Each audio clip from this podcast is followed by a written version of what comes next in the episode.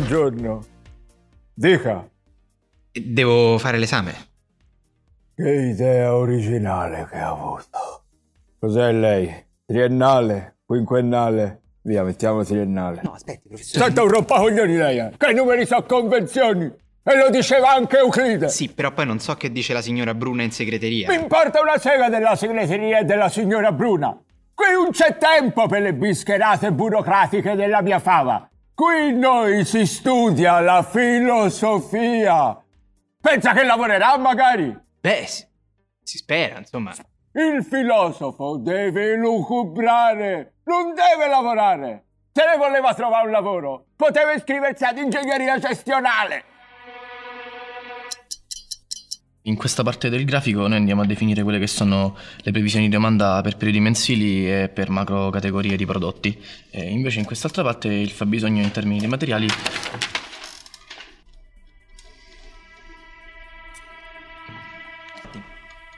Lo apra. vuole che lo, a- Lo apra.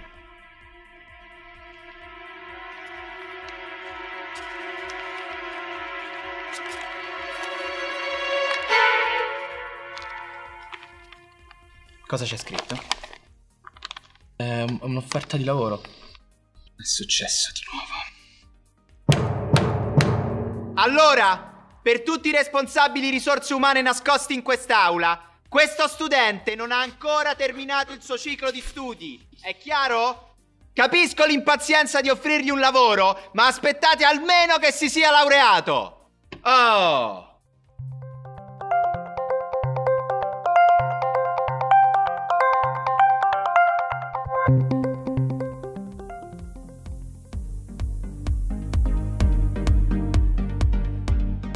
Benvenuti amici a questa nuova puntata di 2030. Avete ascoltato nella intro uno spezzone strepitoso del comico Edoardo Ferrario tratto dalla serie online Esami.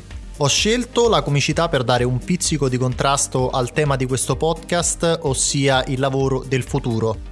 Un tema fondamentale che attanaglia tanti ragazzi e ragazze, soprattutto chi è alle prese con gli esami universitari, ma che in realtà riguarda ciascuno di noi dai più piccoli ai più grandi. Tra l'intelligenza artificiale, i big data, la robotica e tante altre innovazioni, il mercato del lavoro sta infatti cambiando e cambierà profondamente. Anziché farci assalire dai timori che, diciamolo subito, sono fisiologici e naturali, è forse il caso di interrogarci su queste grandi trasformazioni cercando di capire come possiamo anticipare questi cambiamenti e fornendo degli esempi concreti di ciò che sta già succedendo. Se parliamo di lavoro del futuro non possiamo ovviamente prescindere dal tema delle competenze e soprattutto delle competenze digitali. Quest'ultime infatti offrono un vantaggio competitivo enorme e non solo a chi ha un background legato alle discipline cosiddette STEM. Anche lo studente di filosofia magistralmente interpretato da Ferrario può infatti dire la sua nell'economia del futuro e probabilmente anche più che in passato, come avete capito questa puntata sarà una puntata speciale, ma nemmeno stavolta sarò da solo. Con me ci sarà un ragazzo che ha fatto dei lavori del futuro o del futuro del lavoro a seconda dei punti di vista la propria missione. Sto parlando di Davide Dattoli, fondatore di Talent Garden e unico italiano inserito da Forbes nella lista degli under 30 più influenti d'Europa in ambito tecnologico. Io sono Andrea Frollà e questo è 2030, The Sound of Future.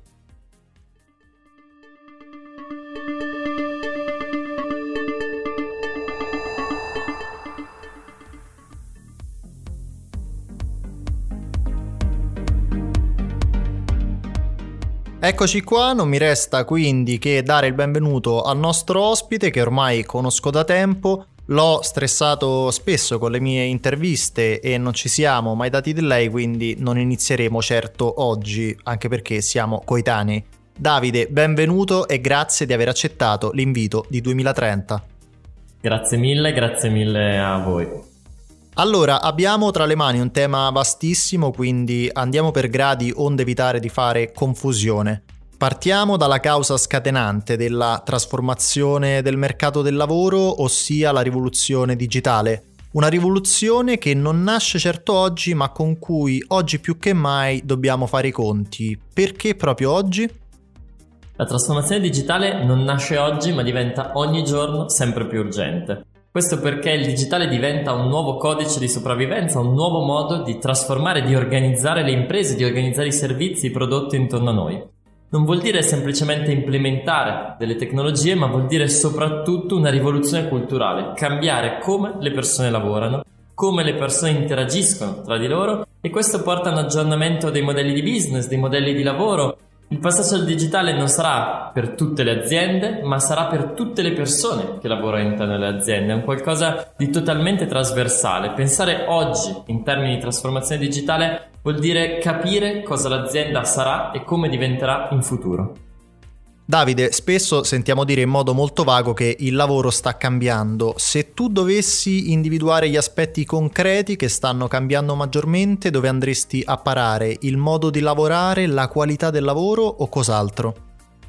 Credo che la grande sfida del perché il mercato del lavoro cambi sia dato principalmente da due temi. Il primo, quello che dicevamo poco fa. Le nuove tecnologie stanno innescando una vera e propria rivoluzione in tutti i lavori e questo perché cambiano i processi operativi con le quali le persone andranno a lavorare. Ma secondo è una nuova tipologia di popolazione che arriva sul mercato, i cosiddetti millennials, persone che vogliono lavorare in modo totalmente diverso rispetto a prima. E allora se abbiamo nuovi lavori, per gli stessi lavori fatti in modo diverso, ma abbiamo anche nuovi professionisti, dobbiamo totalmente cambiare le regole del gioco. Pensiamo al mondo dei KPI, diventeranno non più il, concetto di Key Performance Indicator, ma di KB, quindi più molto di Key Behavior Indicator, quindi l'idea del misurare le persone su ciò che raggiungono, non su quanto tempo ci mettono a farlo, ma soprattutto misurare la loro capacità di collaborare, di risolvere i problemi, di raggiungere i risultati e gli obiettivi in modo diverso.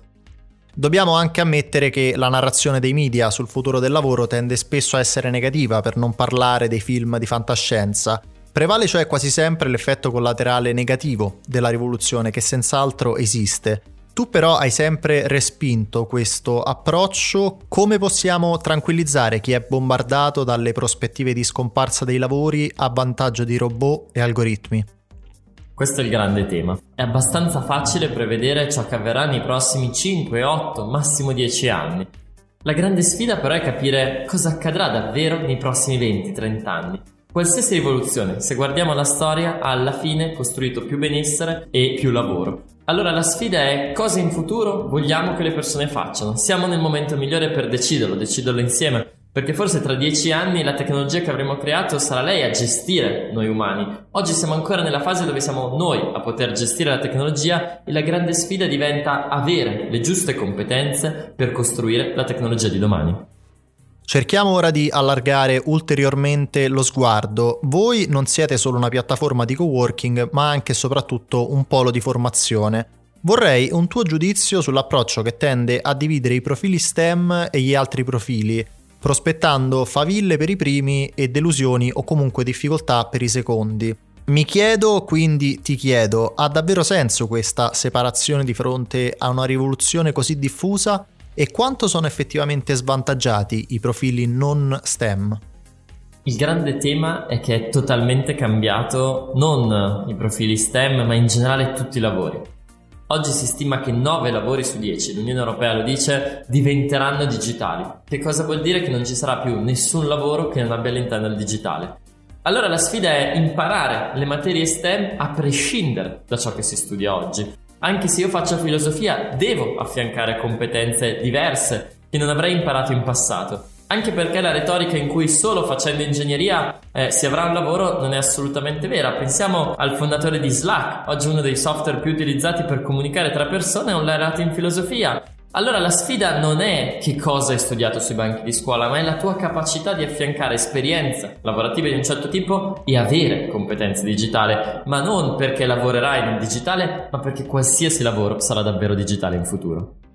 Hai citato più volte le competenze digitali che sono il miglior antidoto di fronte ai rischi di disoccupazione high tech. Vorrei però che ci spiegassi concretamente cosa si intende per competenze digitali, perché anche questo è un concetto davvero dispersivo. Visto che ci sono, ti chiedo anche quali sono le competenze digitali che aiutano maggiormente nel mercato del lavoro contemporaneo. La grande sfida oggi è cercare di capire cosa è la tecnologia oggi, ma cercare anche di anticipare che cosa diventerà la tecnologia domani. Noi all'interno di Talent Garden oggi formiamo le persone su cinque grandi temi che crediamo essere oggi quelli più necessari. Il mondo dei dati. Abbiamo una quantità di dati enormi oggi intorno a noi, il tema è come possiamo utilizzarli.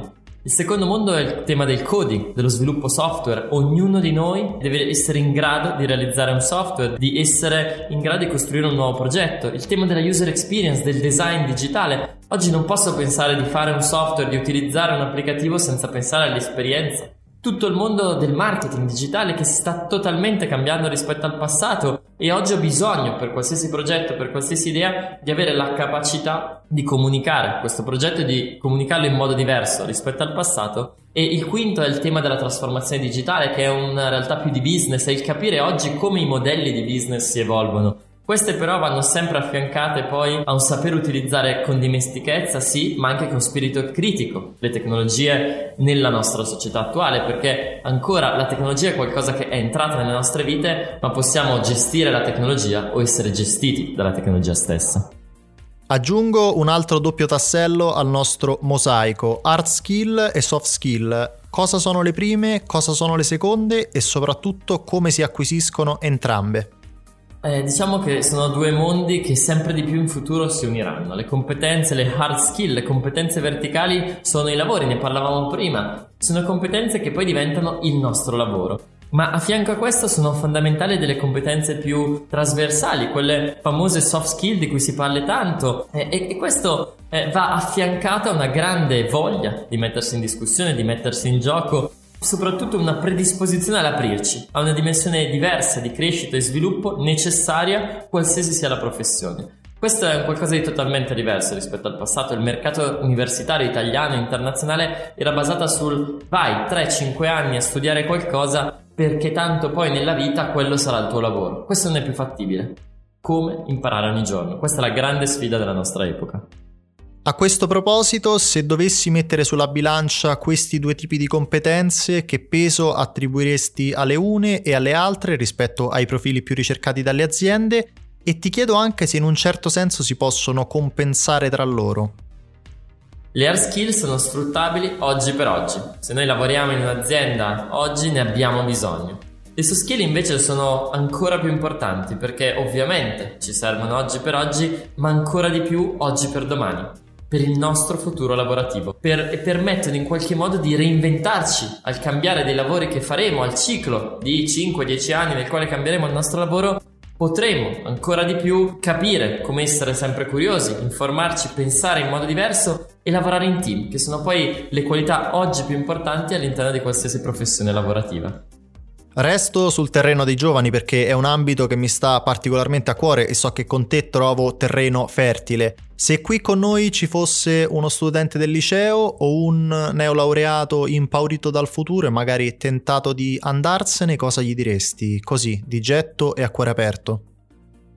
Siamo in un momento in cui abbiamo tante possibilità e strade da costruire. Perché? Perché siamo nel pieno di una crisi, una crisi che viene venduta come economica, come crisi del paese, politica, ma dove nella realtà la tecnologia sta cambiando le nostre vite. Il tema è questo cambiamento può essere positivo. Io personalmente mi sono affacciato al mercato del lavoro nel 2008, l'anno simbolo della grande crisi economica mondiale. Eppure quell'anno è stato anche un anno di grandi opportunità. Nel 2008 è arrivato l'iPhone, è arrivato Facebook in Italia, due esempi di innovazione che hanno cambiato le nostre vite. La dimostrazione che stiamo vivendo un momento storico bellissimo dove abbiamo l'opportunità di costruirci il nostro futuro. Stiamo a guardare alla finestra che le aziende intorno a noi falliranno perché non saranno in grado di trasformarsi a livello digitale o saremo in grado di trasformare le aziende intorno a noi, di costruire nuove aziende, nuove professioni, nuovi lavori che cambieranno le regole del gioco e sfrutteranno le regole del gioco attuali per costruire un futuro diverso. Davide, finora abbiamo discusso tanto di giovani e penso che fosse doveroso, però il futuro del lavoro non riguarda solamente loro, ma anche chi già lavora. Spesso mi vengono in mente gli over 40 che hanno perso il lavoro negli anni della grande crisi economica, persone che in gran parte non sono più riuscite a ricollocarsi perché nel frattempo il mercato del lavoro ha cambiato pelle e ha iniziato a chiedere anche a loro le competenze digitali. Che insegnamento abbiamo tratto dalla storia economica recente, ammesso che ne abbiamo davvero tratto uno? Credo che questa sia la grande sfida del nostro periodo storico. Il cambiamento rispetto a qualsiasi altro periodo nella storia è molto più veloce. La necessità di formazione continua è il vero insegnamento che ci portiamo indietro dagli ultimi anni e la difficoltà per tutti noi, per ognuno di noi a qualsiasi età del farlo, è la grande sfida che abbiamo di fronte. Costruire il proprio futuro è l'unica speranza, è difficile, non è chiara, sappiamo dove siamo, non sappiamo dove andremo, ma è l'unica cosa che possiamo fare. Capire dove possiamo andare, che cosa è il mercato del lavoro di oggi. Purtroppo quando eh, i miei genitori sono entrati nel mercato del lavoro eh, avevano varie offerte di lavoro appena arrivavano sul mercato. Oggi per un trentenne, per un ventenne, ma anche per un quarantenne è sempre più difficile trovarlo. L'unica sfida, l'unica arma che abbiamo è la formazione continua ed è la cosa vera che forse abbiamo imparato in questi ultimi anni. Mi hai dato l'assist per chiederti di fare chiarezza su alcuni inglesismi di cui anche noi giornalisti spesso abusiamo. Upskilling, reskilling e long life learning. Ci spieghi cosa significano e perché sono così importanti? Ormai l'inglese è diventato parte integrante della lingua italiana ed è forse il, il problema principale quando parliamo in, in italiano. Ma Diciamo che i contenuti e i concetti espressi da queste tre parole sono fondamentali perché la trasformazione digitale sta cambiando come le persone devono lavorare. Quando parliamo di long life learning, è l'idea del dire non basta formarsi una volta nella vita, andare all'università e, e, e, poi lavorare tutto il resto della vita, ma serve continuamente pensare del formarsi ogni settimana, ogni mese, ma almeno ogni 3-5 anni tornare sui banchi di scuola per qualche mese e capire studiare un nuovo lavoro o almeno la specializzazione del proprio lavoro. Reskilling. Reskilling vuol dire avere competenze diverse. Pensare che se per i primi dieci anni della tua vita hai fatto un lavoro, probabilmente oggi lo puoi cambiare, puoi evolverlo, puoi trovare un'evoluzione del tuo lavoro stesso perché? Perché quella competenza oggi non è più necessaria. Io ho cominciato a lavorare nel mondo dei social media probabilmente nei prossimi 5 anni quel lavoro non esisterà più. Come oggi si possa evolvere è la grande sfida. E lo stesso tema è l'upskilling, è pensare che il proprio lavoro oggi ha delle necessità, ma potenziare le proprie competenze diventa la sfida del domani. Domanda un po' più soft, diciamo così. Ti cito alcuni dei lavori più fantasiosi che ho sentito negli ultimi anni.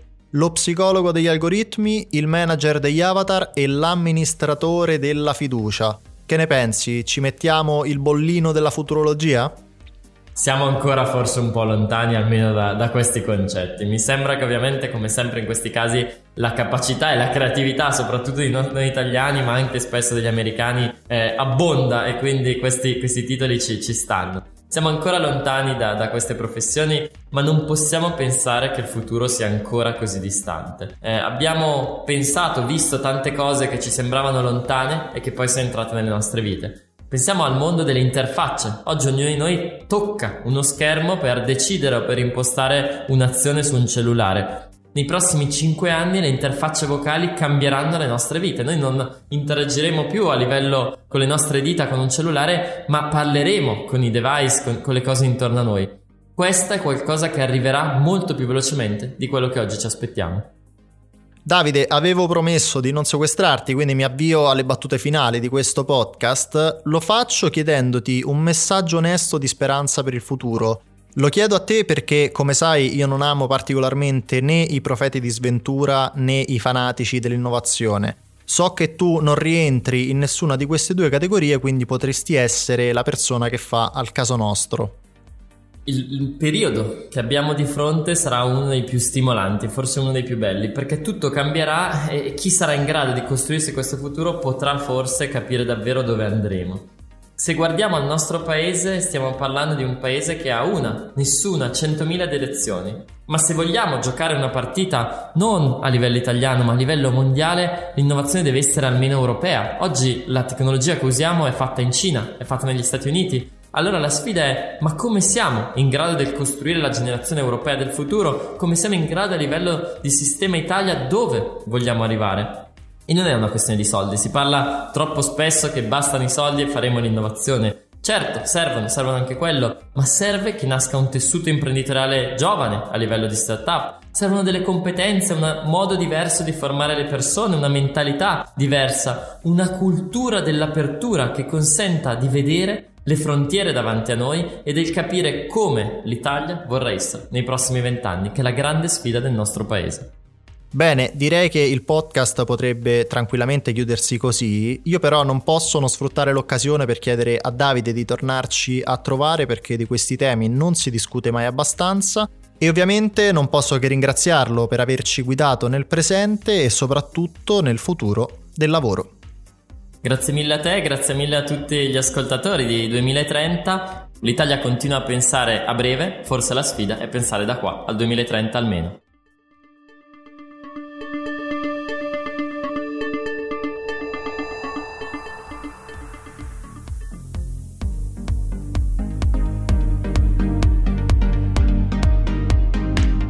Rieccomi qua amici di 2030, forse so cosa state pensando, vi dico subito che non abbiamo avuto il tempo di preparare il kit di approfondimento, ma Davide mi ha promesso di mandarci un tris di libri da leggere e lo troverete pubblicato come sempre domani. Prima ho ringraziato proprio Davide Dattoli per questo viaggio nel futuro, ma ovviamente ringrazio anche e soprattutto voi per averci ascoltato che sia su Instagram, Facebook o LinkedIn. Vi invito a commentare i post di questa puntata o a mandarmi un messaggio in privato. Sono molto curioso di avere le vostre reazioni a caldo, di sapere la vostra su questo tema molto complicato. Sui miei canali social trovate come sempre tutti gli aggiornamenti su questa stagione, oltre a tante curiosità sul mondo dell'innovazione. Vi do appuntamento alla prossima puntata, ma ormai c'è una tradizione da rispettare. Sto ovviamente parlando del saluto speciale a tutti gli ascoltatori di 2030, The Sound of Future.